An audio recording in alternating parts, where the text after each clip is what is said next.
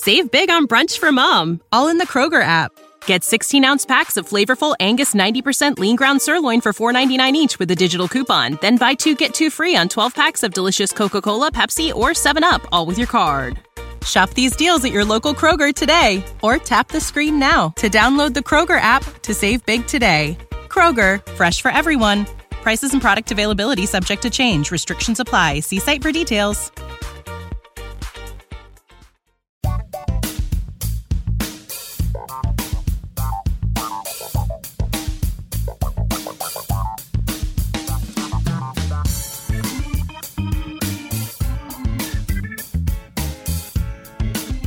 Hi there, and welcome to Comedy Album Book Club, the podcast in which we listen to an influential, loved, hated, or rarely heard comedy album and then talk about it with comedians and comedy nerds. I'm your host, Jason Deline, an actor and comedy enthusiast. In this episode, we discuss Lenny Bruce's album Live at Carnegie Hall, recorded on February 3rd, 1961. It was released as an album of about a half hour and in 1972, an unabridged version was released, which was about two hours. We recommend listening to whichever version you have the time for before listening to the rest of this episode. Leonard Alfred Schneider was born October 13th, 1925, in Mineola, a village on Long Island in New York. He served in the U.S. Navy during World War II, once getting reprimanded for doing a comedy show for his fellow shipmates while dressed in drag. The incident resulted in him being discharged as the ship's medical officer was convinced he was having homosexual tendencies. Back in New York, Bruce started his comedy career unsure of how to stand out among the other comedians in the city. One of these comics, Joe Ancis, took Lenny under his wing and helped him find his voice. In 1947, after changing his name to Lenny Bruce, his first stand up performance in Brooklyn earned him $12 and a spaghetti dinner. He developed a free form style that was known for satire, political commentary, sex, religion, and vulgarity. He released four albums and touched on topics that other comics wouldn't speak about for decades, such as abortion, drugs, and racism. In 1964, he was convicted in an obscenity trial, which he was later pardoned for by Governor Pataki in 2003, 37 years after his death in 1966. A hero to many comedians, Bruce broke down many barriers and was a champion of free speech. His influence is widely felt. He was immortalized in the 1974 Bob Fosse film Lenny, starring Dustin Hoffman. Today, I'm joined by my producer and fellow comedy nerd, Matthew Ardill, and comedian Andrew Lizotte. How are you, fellas? Great. Good. Great. Good. Thanks, for having me. Thanks for, ha- for for being here. I'm always had here. Not, thanks for letting me be had as well.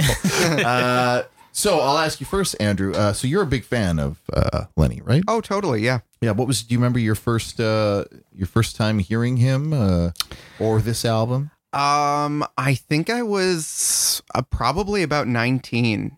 Uh, Hmm. someone got me a bootleg box set of something called Lenny Bruce Buyer Beware as a birthday present for just Right. being like, oh, you would really love this person. And I had never actually heard a Lenny Bruce bit before. Right. Did you know Uh, who he was? Or I I knew that he cursed and got in trouble for it. And I was that just appeal like to you? at 19, I'm like, yeah, cursing is Fight the power. shit. Is, is anyone's mom home? I'm gonna say shit. And when you heard it, were you a fan right away? I was just because there was ideas expressed that I'd never thought of before, and he did it in such a way that was still like palatable and interesting. And I also just liked it, it's sort of a backwards way to learn about like the 50s and 60s. Right. Um, yeah. And it, it's funny because like listening to him talk about stuff, it got me into jazz, and then I found all my grandmother's old jazz albums. Mm. So it it was uh yeah. And did you enjoy that? Did you get into jazz because of Lenny and Bruce? I I I actually did. I am one of those pretentious people that actually like like jazz. Not all jazz. Like I'll I'll pick an era or some stuff's too weird, but I think that's like any musical genre. Like there's something good in every genre and there's bad things in every genre cuz Sure. Yeah.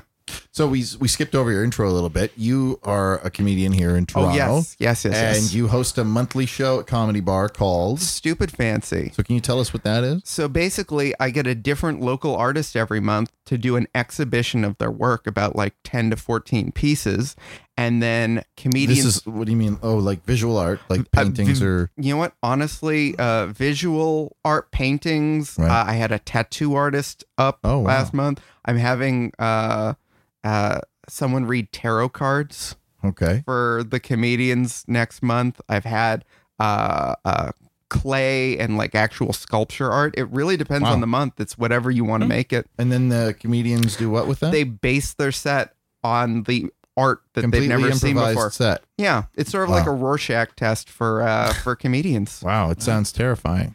It- yeah, it is. How does it is? It's well attended and it's uh, it's fun. I imagine. Yeah, surprisingly. It's probably a lot different than the No, I, average. I uh, get up there and I see the audience. I'm like, wow, I thought I really alienated everybody, but uh clearly.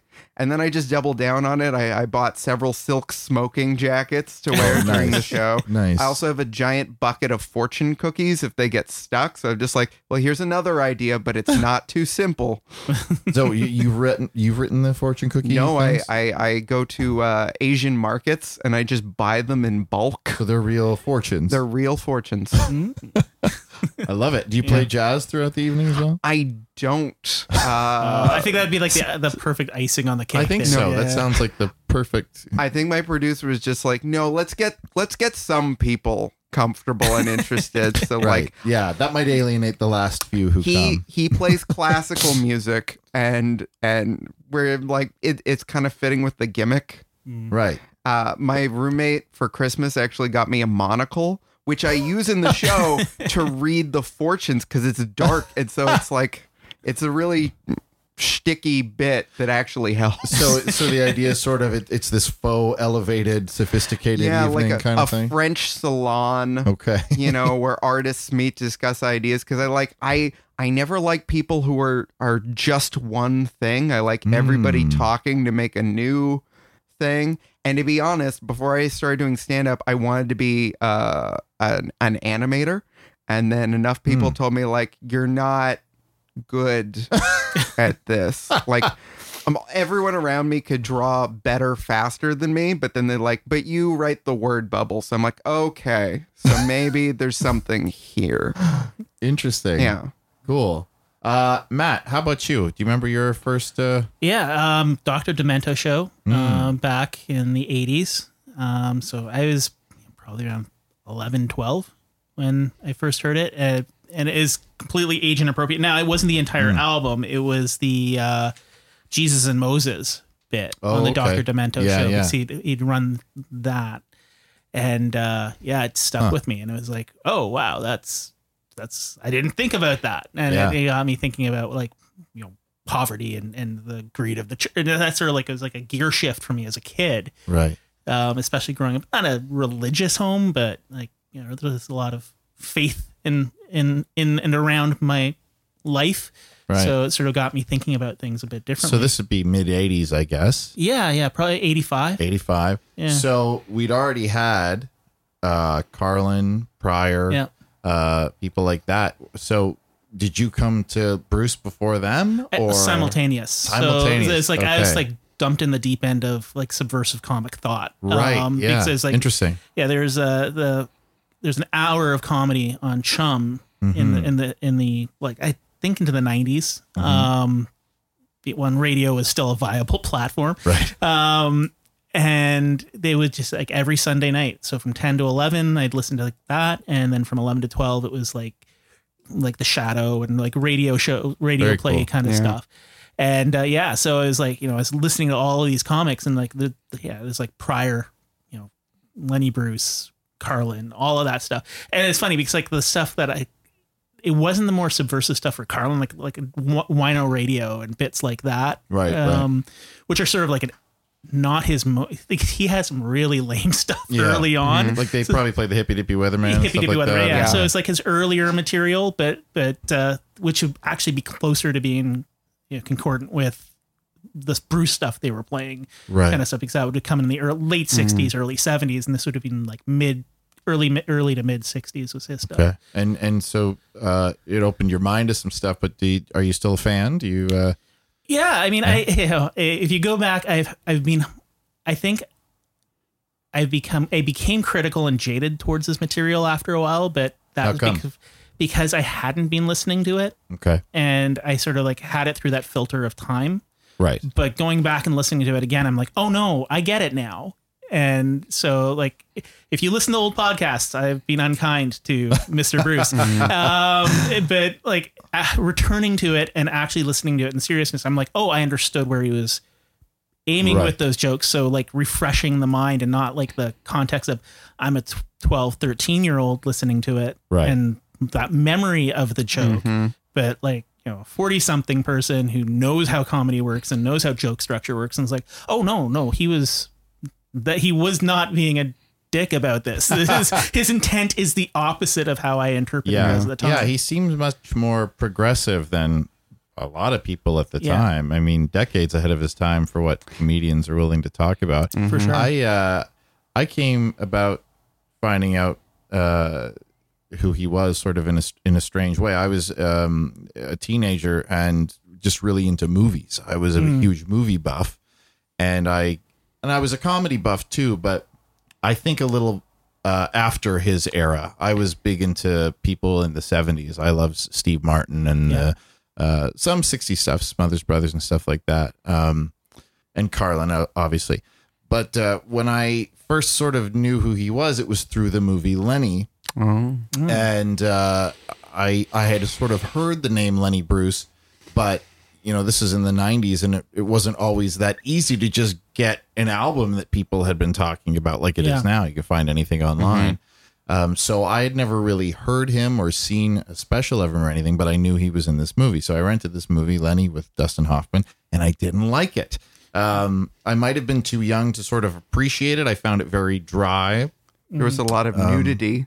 Did that rope you back? Um, I in? don't even So you remember that. It was a while ago, but I remember not liking Dustin Hoffman as Lenny Bruce. I thought uh, he didn't seem like a very funny comedian to me. I mean, Dustin Hoffman isn't the first person you think of when you think of you know the funniest actors out there. I mean, he's done some stuff later. I heart I heart Huckabees. He did some funny stuff in that, and and he has a funny way.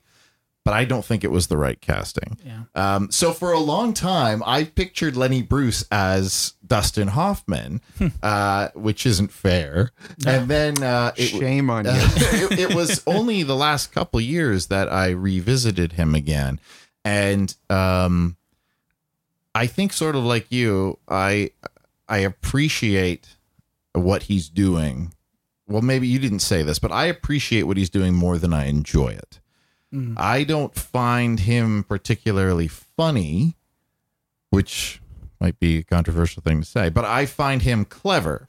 Yeah. Uh, and I, I admire his energy, much of it drug fueled, uh, of course, but I, I admire the confidence he has to just string things together. Like it, it, I'd be interested to see his process because it seems like he's out there with no plan and that he has ideas he's mulled around, but I don't know if he wrote, has written bits, you know, he, Yeah. he doesn't seem like that kind he of, burns material pretty fast from like in, the, in the longer yeah. when he talks about that and it, Yeah. he kind of and he talks about Bob Newhart in the longer episode in the longer album Mm-hmm. kind of touches on that too whereas like when he gets bored with it he's not when he doesn't cook with it as he Yeah. as he says yeah, yeah. uh he just abandons it Yeah, So- that's so, that's yeah. cool. Uh, but it's it's really interesting. I, I feel like he he had changed what comedy was into something else Oh, for sure. without quite doing what it ended up being because of his influence. If you know what I mean, like Yeah. uh, like I we wouldn't have. I mean, I think you mentioned before we were recording that he basically invented the form, Form.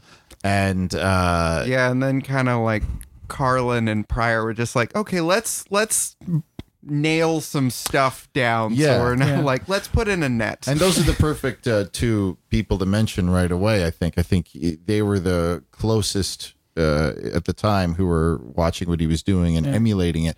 But I, I, in my opinion, did it perfected it. And I mean, that that kind of is nice when somebody invents something Yeah. and then you can shape it. Of course, you're going to be able to improve it and, And- do better. But uh, I think Carlin is the is the master of that form. Yeah, and I mean, there's he was very supportive of younger talent as well. Right. Well, Like- I mean, he had he had someone take him under his Yeah. wing too. I mean, you Yeah, know, like, yeah. uh, I think Joan Rivers Joan talks about how Yeah. like when it's her and Cosby and Woody Allen doing the yeah. the folk bar circuit in New Right. York, he'd come out and watch them do gigs. I mean, Yeah. that entire shtick in Mrs. Maisel about you know him kind of mentoring her in a way is not based on nothing.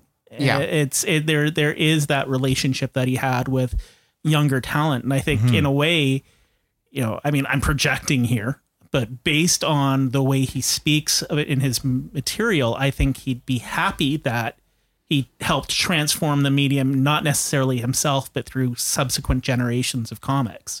Sure. Yeah. Yeah. I mean, uh, it, it seemed to me too, like in, in sort of later recordings, it seemed like he was going on a bit of an ego trip. Like I think he, he seemed like he was pretty, a pretty big fan of himself, I would say. Would you guys say he comes across that way as, uh, I mean, he, he definitely has confidence. he had righteous anger Right. i think because like every bit that he writes is about like this is what we say we're doing and this is what's actually happening so Right. as soon as like he could actually prove there was a con- a government conspiracy out to get him Yeah.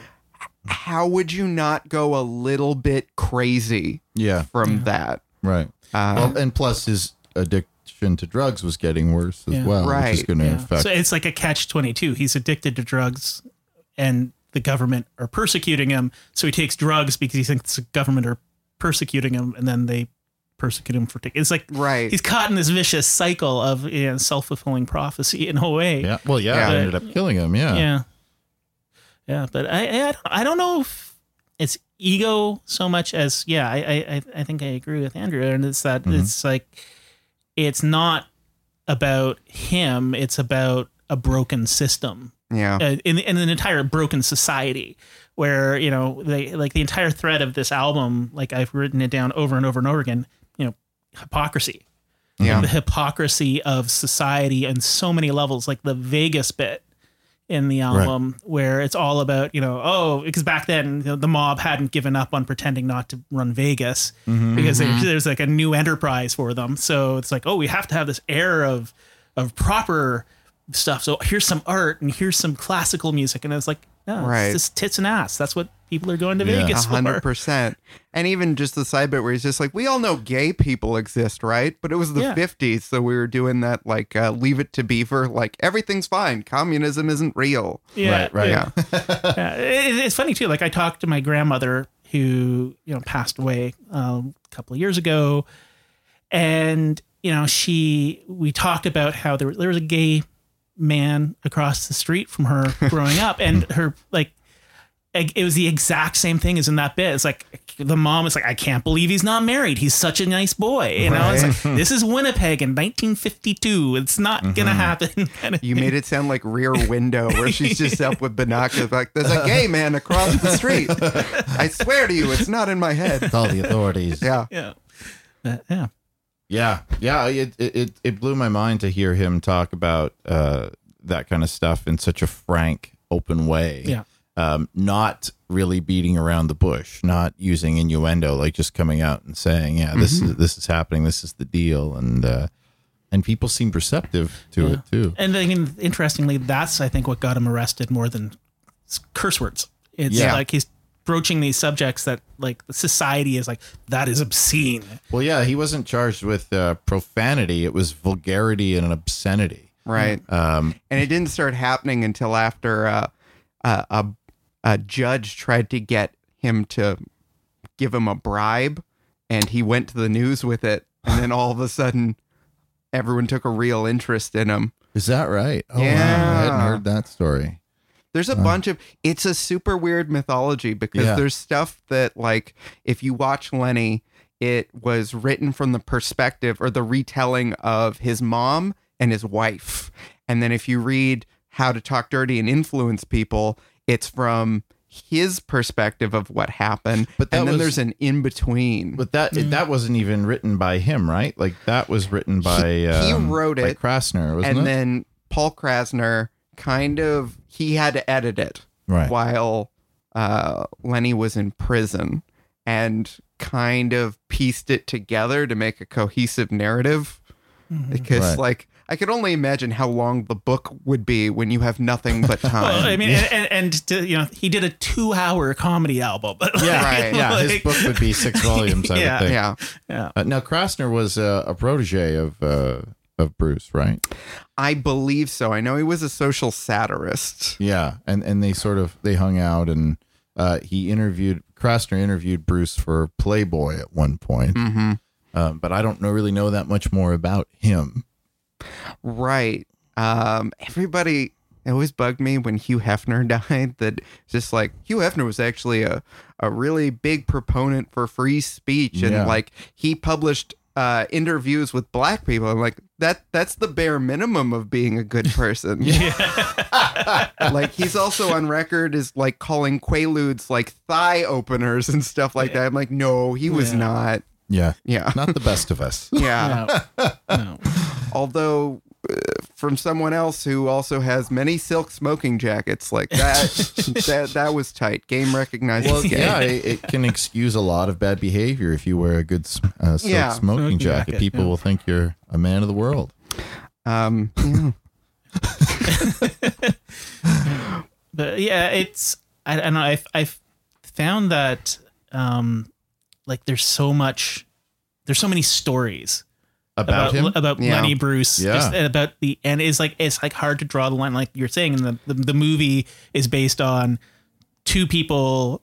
Two other people's re- recounting. The book is his own recounting, Recounting. and then you've got like these other vectors coming in of people Right. like, like this is actually what happened here. This is what's happening. Like I was reading up on um, Don Friedman, who did the introduction oh to yeah that, who's a jazz pianist, and it's like what a weird choice to have introduce and Yeah. offer this commentary at the top Oh, of your so album weird. about Yeah. the dirty comic or the sick comic, which also is also what a terrible intro for comedy yeah, it's like, Like oh, this a- guy's gonna offend you, Yeah. but he's really this is it's like We're this is high things. art you should all Yeah. be thankful Yeah. of like Ugh. you know what's conducive to comedy lecturing Yeah, and, and, the, and the, the funny part is like Friedman met him when going to a strip joint back in the fifties, yeah and Lenny was still emceeing the burlesque club. So it's like going to a burlesque show.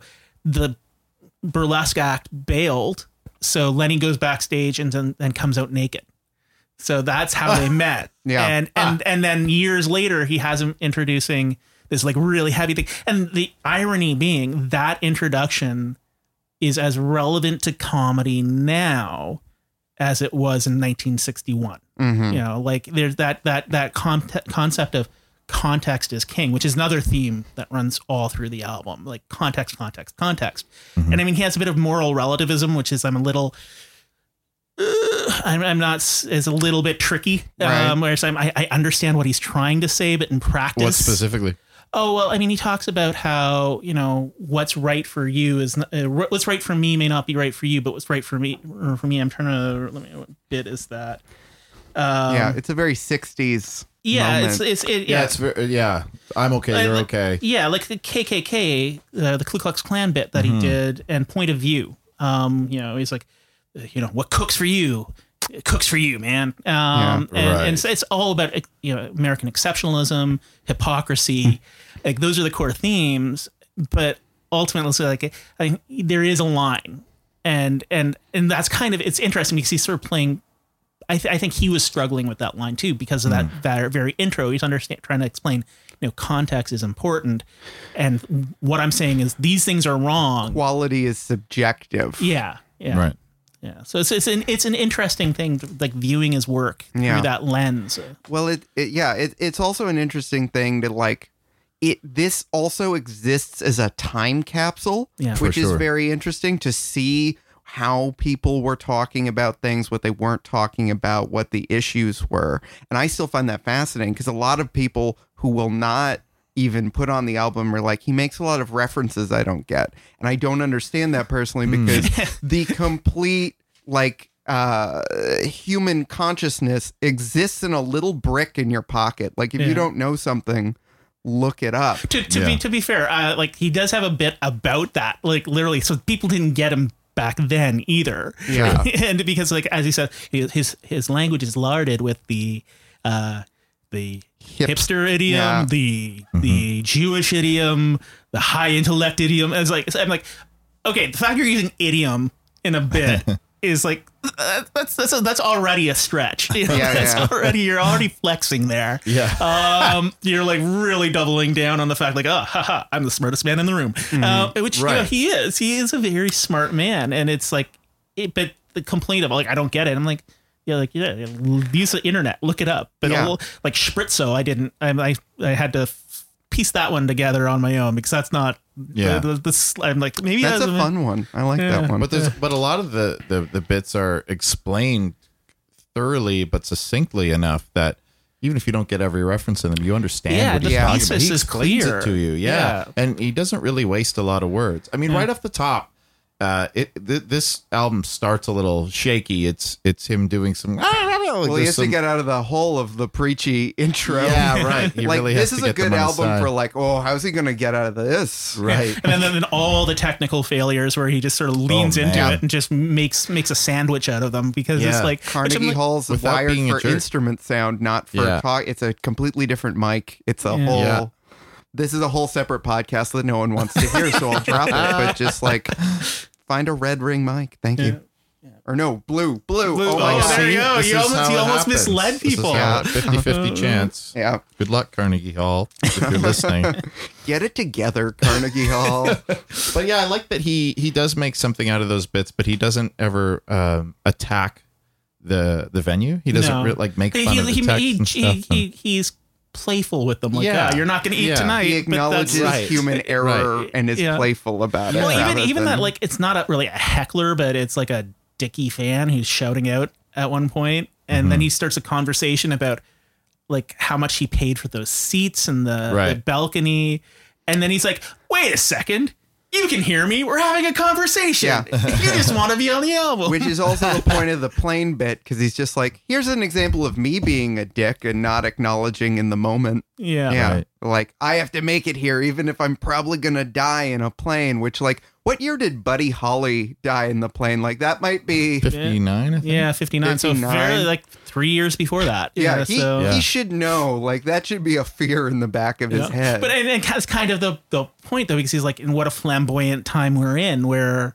I can just be such a prick about this. Like Yeah. I can be so cavalier with my not just my life, but the life of this pilot who's going to be flying me there because I'm like I have to be for this there for this gig. I would lose two thousand dollars, kind of thing. So it's like, right? Yeah, it's it's interesting. It's really interesting because the fact that this exists is an important time capsule of Yeah. like delving into the issues is such an opposite idea of how a lot of people are making comedy albums now about like Mm. I want to make something that doesn't have those references Timeless. so it can stand the Yeah. test of time. But then it's toothless ultimately Yeah. and, and watered down sometimes. Uh, we're not talking about the things of our time, which I think is important. Well, uh, you'd never say that about like hip hop in the 80s. Like one of the reasons like NWA and, Mm. and like Wu Tang Clan and uh, Tribe Called Quest is like it was all talking about politics and what was relevant because then. some themes just never Yeah. go to style, for lack of a better term. and I mean, Exactly. in a, in a way, sadly, this is still probably one of the more relevant albums that we've listened to on the show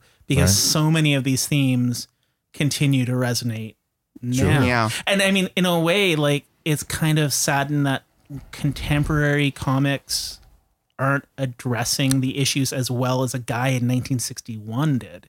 right. well, I mean, but that Like that- not all, but some but contemporary but comics. that- yeah. but that, but you know, not every comic is a, a political warrior either, and doesn't Well, have to I mean, be. but look at Dave Chappelle in his la- last three okay, specials. Here's a conversation. All right. Um, so I, all three of them have not dissimilar language Mm-hmm. to what is in this album. Mm-hmm. But they, I'm drinking water now to get ready for a spit take. but I'm going to do visual humor over the radio. There's a there's a skewed point of view, I would say. yeah, but it punches in the exact wrong direction. Where, Right, Whereas Bruce aims up. Yes, like he's punches and up. He punches up. He's anti-authoritarian. anti-authority. He's he's in, in in the language he uses. at the time, the, the, the key difference is society didn't like glom on or grok to use like hmm. 60s vernacular that it, saying the F word was hurtful. You know, s- using these words in the way that he uses them is hurtful because he was also friends and a clear ally of of people of color, of gay people, mm-hmm. of of, Right. of all these people that he seems to make fun of in there. But when you listen to the context, it's like no, no, no. It's like an Archie Bunker situation. He's making fun of the people who think that way. Yes. And- yes, exactly. Yeah, and Chappelle is like, I'm all about free speech. I'm all about I'm all about truth to power. And then like It's l- not punching up. he's though. not punching up. He's, like he's Lenny's using the wrong word. He's using the wrong word, people. but but Yes. the right intent. Whereas he's yeah. he's and using at the time, it was accepted. yeah, Right. There were uh, the the language was less defined at that time, Mm-hmm. uh, and whereas Chappelle's just lifting himself up, and Yeah. and often cases lying as part of the bit, like the the entire in equanimity, um, the second of the three specials where he really where he first doubles down, um, he talks about this letter where he's he's deliberately vague about the um, the origin of the letter Right. and it turns out it was he- he's implying it was from a white trans woman. Right. The truth is, it was from an Asian cisgendered male who was an ally of the trans community who, and he just reframes it all As a better narrative. as a better narrative purpose, for yeah. for self aggrandizement. Whereas I don't think Bruce would do that. I don't Mm. think he would lie. Like I, I think he'd. It I- would probably be less interesting to him. yeah, I mean, the truth is more interesting than the lie, and the truth is like, you know, Right. and, and I think that's the difference. Like, these are the big, you know, truth tellers in the the comedy world amongst mainstream comedy. I Right. think that's so funny because there's certain like comedy clubs you can go to where it'll be like a mural of like Lenny, Carlin, uh, uh, Bill Hicks, Kinison as like these people like told the truth. I'm like Lenny Bruce does a lot of like silly make him up bits. Like he's almost Yeah. a sketch comedian by himself. Like it's Yeah. it's all about love and relating. And Carlin uh also wanted to be a poet. Like he's up there with Lawrence Ferlinghetti. He cared about the rhythm and stuff more. Oh, yeah. And of this like you, you hear all of that. Yeah. And I mm. feel like now it's just using an excuse for shock for shock's Yeah, sake. yeah. Like for for hmm. all of them, I mean, Kinison and I was less of a fan of, but you mm-hmm. know, and Bill Hicks was he's a hard listen. Uh, like he's a difficult listen at times. Yeah. You know what was But, funny yeah. for me is I grew up in a very religious household. And so like when Lenny Bruce did all these bits about anti-religion, I was like, oh my. oh, what's this? I better keep this a secret. But my dad, I learned very quickly if it was funny, you could get away with it. My dad liked Bill Hicks a lot more Really? than Lenny Bruce. And just like Huh. he's way harder on Yeah. religion. but, but all of them are very much about like the truth and the feeling you know like they they, hmm. they they don't embellish because they don't need to like the the, the spirit of the material is carried forward Oh, and they and they know their Yeah. audience too. Yeah. Like I, I picture audiences for for both of these guys, Hicks and Bruce, just nodding constantly. You know, like you're Yeah. speaking my language type of thing. And yeah and uh, yeah and i mean they they the you know bruce did the like the underground circuit before when it was literally all clubs that were underground Yeah. kind of Oh, it was like cafes. It was the Hungry i and the Blue Angel, Yeah. and they're like, and and now that exists a little bit more stuff like Comedy Bar, where it's Yeah. like it's a a club ish thing. It's redefined itself. Yeah, I mean, like, and that's one of the reasons why I love that venue so much. Is it's much more in the spirit. Like, yeah, yeah I mean, I can go to you know Yuk Yuk's Mm-hmm. to yeah, name a it chain. doesn't have that hole in the wall it's- feel. Yeah, I mean, like, and and nothing against people who work at that. It's, Yeah. it's a paycheck. Sure. I can understand that. But if you want to go somewhere where you see something that's experimental, and a lot of the people who work at Yuk Yuk's go to places like the Comedy Bar, Yeah. and yeah. they they cook to use the Well, that's to it's use where comics Yeah, yeah. go, right? Yeah. Yeah. Like if other comedians want to see comedians, they go to comedy bar or just hang out. Like Yeah. Yeah. if you go to you go there on almost any night, have a couple of beers, you're gonna see some of the best people in the city just hanging out, and you always have a great conversation, and it's very collaborative and and dark and you know yeah, Yeah. I love It's- it there. It's that formula of low ceiling, uh, you know, dark walls. Yeah. Comedy like- can only happen in a basement.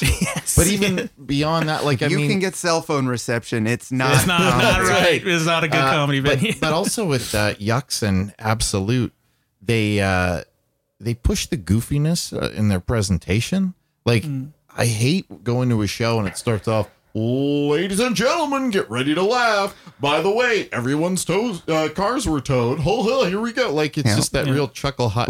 Like they've got some kid who's allowed to intro the show and he thinks that's what comedy is and like it just kills the cool factor but like absolute threw me off the first couple times I did it because it looks like a normal club. Yes. But most of their poll is with college kids. yes So it was the first time uh like I'm 32 and the audience is like 19 to 21. They're like I don't relate to you, old man. I'm like, what's happened? Oh, they, and looping back to Lenny Bruce, that's a hilarious thing that in 1961 he was having that same conversation with his audience, where it's like, okay, I'm not letting any of the olds in. Anybody Yeah. who's o- older than 40, you're not allowed in. Oh, we're gonna drink Coke and bringing fake ID. I'm like, Yeah, yeah, no, yeah. get out of here. and it, it's like it's like we are. It's like everybody's like, oh, so much has changed. I'm like, yeah, but so much is absolutely 100% the same at the same Mm-hmm. time and and that's what this album is really amazing to, for illustrating it's like so much has gone come so far and yet so much has stayed exactly where it was hundred percent. Uh, As far as you were saying about like, uh, uh, no one's really doing the time capsule bit. Yeah. I find that Lewis Black is still good at that, and Greg Yeah. Proops because Yeah. like uh, Lewis Black has an album, um, uh, the Performing Arts Center Blues. I forget what the perform which perform, but it's like right after 9-11 happened going into the iraq war and it's all political and it's just like yeah if i had to listen to one to really get what was going on at the time, it would be that one. Yeah. Greg Proops' last one was just all about Trump era and like hmm. insane billionaires controlling everything. And I'm like, yeah, I, I, I still find the timestamp really valuable because I'll make something else a couple of years from now. Yeah. Yeah. Well, and it's a it's a neat like you said before, it's a it's a cool way to hear about history where you're being entertained. You know, if you're into comedy, it's a great way to to see that moment in time or hear that moment in time. I'm curious to know how many Trump era albums will be popular in 10 years because these days it seems like a very sort of cathartic thing to laugh through it. But do we want to relive it again Yeah. in 10 years? Will we enjoy it or I- just be shaking our heads the whole I uh, Yeah. I went to Casa Loma last week. I'm I'm completely spacing on the name of the comedian I saw. Um, I'll put it in the notes Okay. when later on. Uh, but uh, I'm going to make a guess. Alonzo Bodden. yes, thank you, Yeah. thank you. Yeah. Um, and Thank you. Thank you. I'd only, I, I, I, I, had seen him just in bits before, so I hadn't really know his full. But like he talks about just being exhausted by the. tr- He's like, you know, people are like, oh, you know, it's going to be a gold mine for for comedy, and it's like, yeah, no, it's like when this asshat's out there doing stuff that's so ridiculous, you like. You can't make fun of it because it's already its own joke. Well, Yeah. it's, it's pretty low hanging fruit. A lot of the Oh, stuff is oh. so simple, and it's Nuke hurricanes. That's a real hurricanes. headline that happened. Well, and, and- like the Onion must just be like Like, yeah, just drinking like, uh, every done. well, like- every late night talk show host made a joke about it. I mean, Yeah, yeah. you know, it's it's hard to be fresh about what he's doing because all the things he does are in tweets, yeah. and they're So just they're the perfect bite-sized. amount of material They to like, are, oh, but it's hard jump to on. exploit and make Yeah. fresh and new. Well, when there's like n- you know, a tweet storm every day. How do you Right. joke on top of a joke? Like Yes, you it's can't borderline hack to, satirize. uh, uh, yeah. yeah. Yeah, Like yeah. like when you're making jokes about the Obama era, that's actually a nice challenge because Yeah. there's there was a lot to make jokes about. There's a lot Sure. of things that like as great as he too. was, yeah, Clinton, and yeah. then everyone before that. yeah, like yeah, there's lots of like you know, but Obama, perfect example. Good president in a lot of ways, bad president in a lot of ways, and there's stuff to make jokes about, but you have to work for those jokes. And I think most Yeah. comedians would rather work for their meal than Well, just yeah. have it. Yeah. But You yeah, know? Trump just feels like you know kicking a kid that fell down in a way. Yeah. But Yeah. he's in the highest position of power imaginable. It's a it's a weird. I, I, I, I'm, I'm very curious how Lenny Bruce would handle Trump's America. It, it's Oh yeah. Well, I mean, Mort Sahl is still doing a weekly show that you can live stream, and like, they're they're contemporaries. He's still around. That's so, true. like, and, that's and that was true. that was an interesting bit that he did too, talking about his. It's cut from the thirty minute album, but where he's talking about his contemporaries and he's like talking about the comedy around him. Um, There's a good interview. They let him host a radio hour and just talk about comedy. And he's just like, here's some good joke writers that I don't like as people. And um, oh, what what's his uh, uh, old uh, black and white film star W.C. Fields. Oh, Oh, yeah. famous anti-Semite. He's just like, oh, he's a terrible person. Good Right. jokes. Good jokes. yeah, like you know, you can hate the guy, but enjoy the work. But Yeah. yeah, like he talks about Mort Sahl, Bob Newhart, Shelley Berman, and he has this great story about Shelley not realizing there's a bunch of mobsters right in front of him. yeah. and it's like and it's like yeah you know this is a time when you were doing comedy it wasn't you know it was literally not a safe space it, it was Oh, like even Pryor has that bit about Oh, like yeah, the yeah. mob boss that wasn't going to pay him, and he didn't know they were part of the mafia. yeah, they're just like laughing at him like look at this kid like get, get him some stromboli Oh, I love that bit so much. Yeah. I love his voice. Yeah, and he's talking about like he was there. He is like an old. There's a musician that he was working with at the club at the time, and he's like an older jazz singer. And uh, yeah, th- that that's a an awesome bit. Yeah. uh, that he does. Yeah. but yeah, like and as much And as a great things moment in change. time. Yeah. yeah, yeah. Well, speaking of that, um, do you think this album? What if this album came out today? You think think most people would get it? You think most people would appreciate it, or do you think you have to be a history nerd, a comedy nerd to like it? I uh, well, guess first. Um, I think we're just catching up to where it is now. Like the Mm-hmm. bit about how like it's weird how people refuse to acknowledge gay people, like that wouldn't Yeah. hold up. Right. What I find interesting is the bit where he's talking about how great capitalism is. Uh-huh. He hasn't hit trickle down economics in the 80s. Right. Where like now cell phone companies have all made this like agreement to be like, if we all give bad service, where are they gonna go? Yeah. Right? Like it is the communist thing he was talking about. It's sort of like reverse relevant. Things he didn't know yet. Um, Right.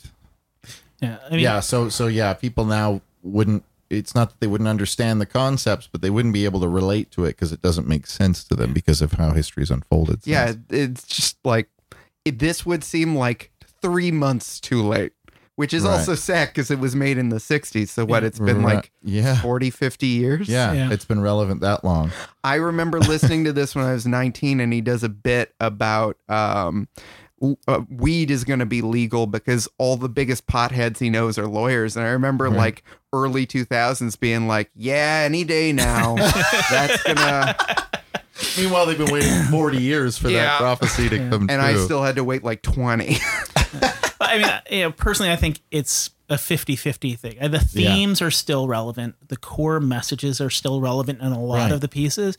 I think the language Yes. is a barrier. Um, Per- yeah, Dig. totally. dig, you know, I still enjoy just- dig. I sent an email this morning and it was like about mentioning money, and I almost used bread because I've been listening to this album so much. And then I was like, oh no, no, no, that doesn't make sense. And Yeah. then I was like, and then I was like, scratch. And I'm like, what the hell? Now, when you said language, I assume I assumed you mean what would be considered inflammatory now, like the slurs and whatnot. both, both. But, but yeah, you think the uh, you think the beatnik speak is is not Did accessible? anyone notice where uh, he says uh, in the Christ and Moses bit, he says friggin' and almost hesitantly, like he almost dropped the full F bomb, but Yeah. like even he, pulled didn't out want just in the last moment. Yeah. Wow. Yeah, like no, but yeah, I think it's I think both. Uh, That's that 50-50 Yeah. thing. Like the Yeah. the certain language that he uses is in unacceptable, and certain language Right. that he uses is inaccessible. I, I wouldn't. I would say most of it is accessible, though. I don't. I don't. Especially You in the still get context.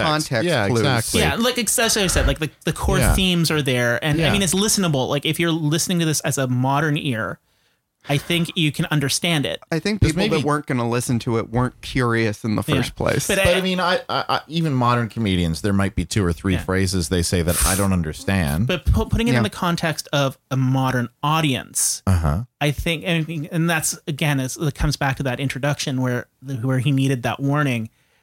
Current comedy culture is kind of regressive in a way, and in in the mainstream, uh, where it's it's it's going back to that you are saying something that's challenging me, Right. You're wrong.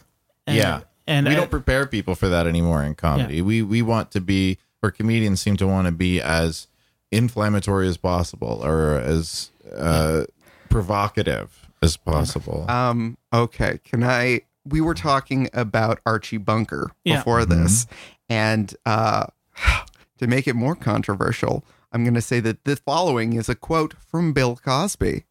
But back in the day, he had a big problem with All in the Family because he's just like, if you're a racist watching that show, uh, Archie Bunker never learns anything. At the, like he doesn't grow as a person. Yep. Mhm. So the person watching doesn't know that they have to change either because he didn't learn anything. but, but interesting, the most powerful episodes of those shows, like there's this recurring arc. I'm forgetting the name of the character, but it's a trans woman Mhm.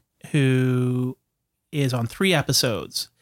And it starts like he saves her, and it's like this the standard like oh forgotten like missed you know I thought I thought you were a, a woman gave you mouth to mouth oh my goodness and all of the the hijink but by even by the end of that episode there's growth because that character ends up pulling his ass out of the fire Mm-hmm. the second one um it continues that growth arc where they become almost family like and then the third one is like is a tragic ending but ends up totally robbing and like the the character dies uh, in a horrible way and they don't they don't sugarcoat it and archie Hmm. is shaken edith loses her faith in god by the end of the episode Oh, I remember this. Oh. and it's like yeah. so i mean it's almost like a long game with that show where they're like they're setting up like they're, they're so i think cosby's not wrong uh, in that oh, that's something you don't hear very yeah often. you, that's the last time you'll hear me say that mark the time on that recorder. yeah. Um, in in that context of like in a lot of episodes, it doesn't feel like Archie has personal growth,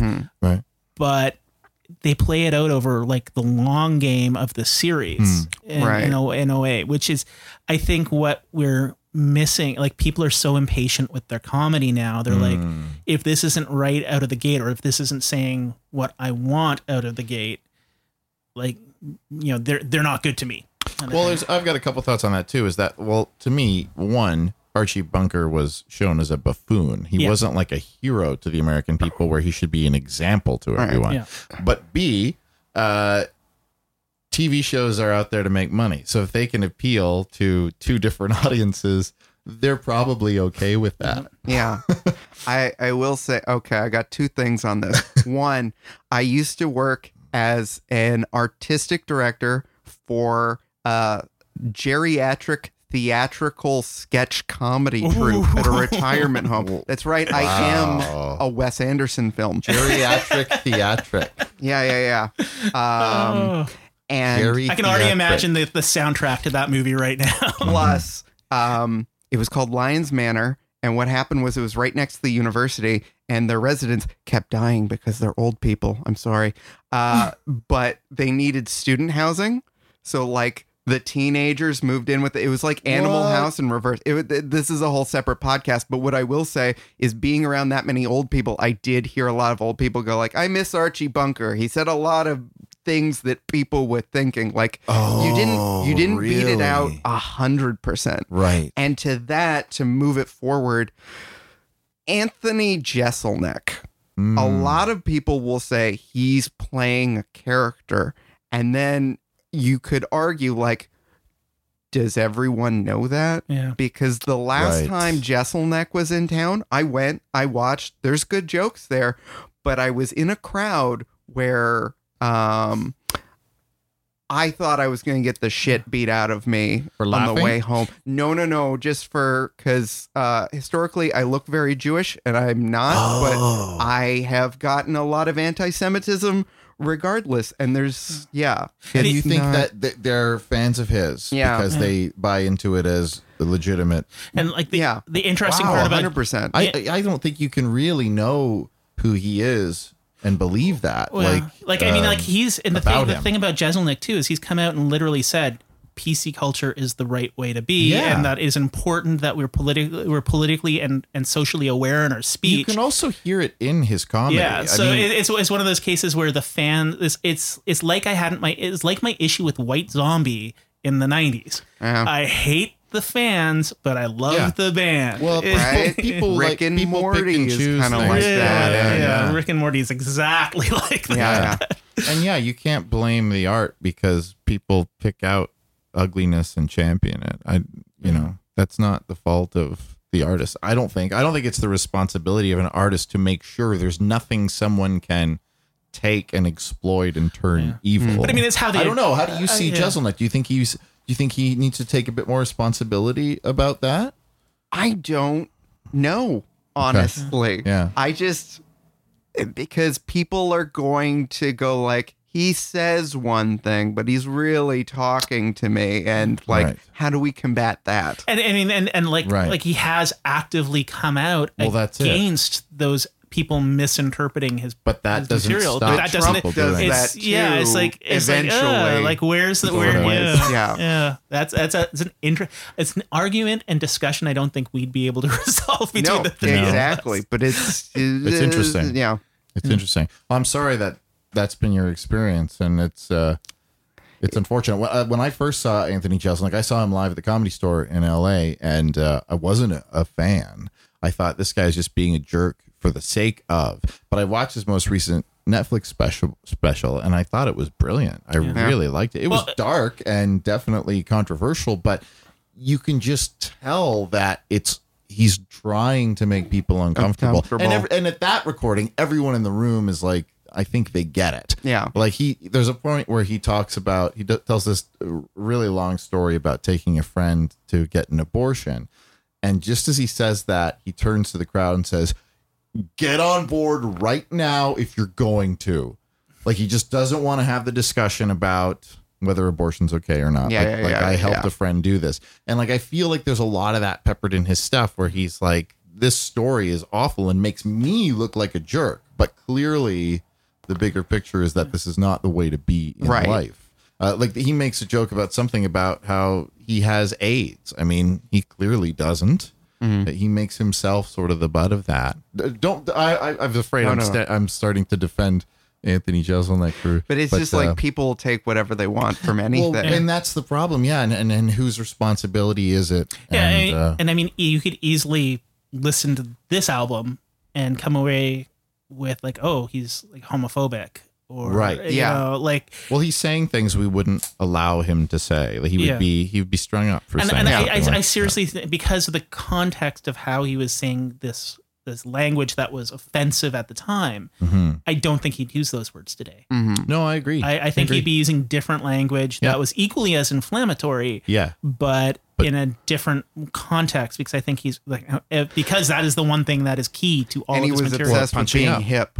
Yes. Yeah. Yeah, that's true. It's Yeah. not cool to be a homophobe. yeah. Yeah. yeah. Uh, well, we've sort of talked about uh, his influence. I mean, it, it's pretty far reaching. I don't even know how we would nail down someone who is now directly influenced because he was sort of in a class by himself at the time. Not a lot of peers who were doing the things he was, but then everyone after seems to have borrowed something from him. Uh, so, who would you say is a direct descendant? Can we even figure that out? I think. I, I mean, uh, you know, you know, correct me if I'm wrong, but in a way, I kind of think pretty much everybody in working in the that's what I'm saying. field is a descendant. Unless descendant. they've gone in a completely Like, different direction, have- like Emo Philips or something like that. is yeah, well, Emo probably not- Philips would interestingly be more of a Bob Newhart descendant in a way, working with interesting the, uh, because yeah. Bob Newhart be- was is a peer and worked in a very different mode. Yes. and he's sort of more absurdist and silly, Yep. and that's the vein that emo works in. I suppose. And so I, I think I mean I mean, much bigger and much And, yeah, but it's still it's ridiculous, but- blown out. It's dialed Yeah. dialed up. That's Um, interesting. I would put James Adomian in with Jonathan Winters, Yeah, for example, because he like he'll still do some stand up, but he'll do it through character. yeah. to also get away with stuff. And and and Jonathan Winters was like the covert spy of being subversive, like Mhm. with the grandma that was really into sex or the cop that was like, "I'll be back to shoot you later," and like We Yeah. got to do a Jonathan Winters episode. Yeah, we He- do. His talent is so far reaching too, and has different modes. And, Yeah. Yeah. Um, but that even, but he's that's a while back too. Yeah. and Um, a contemporary of Yeah. and I think Maron has a lot. I mean, I don't think Yeah. he's as clear-minded as Yeah. Bruce, but I think, think he has a lot of intent that is there. anger yeah. and. Uh, I mean, I, you can almost draw a line between you know, you know, you can almost draw a line between Bruce to like to Carlin to Hicks. Some to I think Mer- Letterman's in there too. Letterman and Yeah. Maron. There'd be in that they'd be in Yeah. that thread of angry comment, which I think Yeah. Lewis Black would A hundred percent. come off of as well. Well, and when I mentioned Lewis Black and Greg Proops, they grew up watching the people that Yeah. Lenny Bruce would talk to and encourage. Right. So it's just like Yeah. eh, they still have a great reverence for that time. Uh, Lewis Black started at the Hungry i as well. Yeah, I think Um, Lewis Black, Kinison, and uh, Hicks are in a slightly different class. They're they're very angry, and and and that becomes part of the bit, the character of them being so angry. Well, it's, it's interestingly though, because I um, I went to see Kevin McDonald do a live thing, and Oh, and Kevin's Of the so Kids in the. Hall? Yeah. the kids in the hall, Yeah, and um, Lewis Black opened for them Right. when they were at the Hungry i, Yeah, yeah. and he wasn't as angry. That's Ah. a, that's a later development. Like it's Interesting. still the same basic premise, but it's like The he's voice. like the voice has changed over the Ah. years slightly in that, but it's like still the same core. And and that's interesting to me. It's like you find that sweet spot. Did um well, yeah, uh Maron was in town filming a movie and he was doing like drop-in sets and stuff all around. And he's he's back for JFL. Uh, but the drop-in set I saw him do was 30 minutes on him dealing with his own toxic masculinity and acknowledging it. So I'm like, that's a Lenny Bruce thing. It But it's just Yeah. it's less political and more just of More like personal. Personal. into the human condition. Which I think is the change. I think that's the change culturally in comedy too. We've moved away from Yes. political thought to self reflection. Well, we've Uh-huh. talked about this a lot that we expect our comedians to be vulnerable with us now. Yeah. We we want to know who they are and what they've suffered with, and we want to relate to them, but also hope that they've suffered maybe a bit more than we have. Yeah. Like you know, it Yeah. used to be we went to comedy to be told something by an expert, and now we go to see some schlub tell us how crappy their life is. Right. When when the doctor Makes told me I was better. bipolar, it's like, yeah, Yeah. license to print money. On if that you let me out of this padded room, I am gonna make so much cash. well, we never will. yeah. Um, but like Chris Gethard, Maria Bamford, Yeah. uh, Yeah, well, yeah. Ed Jonathan Winters again was very open Yeah. about like he was in an insane asylum Yeah. for a bit, which seems like have we changed the word for that? That seems I don't think it really exists. In Yeah, they uh, like, they closed them all in the eighties, and, Yeah. and, They're- and Reagan they- closed them all in the states. They call them sanatoriums. they just let them loose. They literally did. That's where a lot of the homeless Yeah. come from. It's insane. yeah.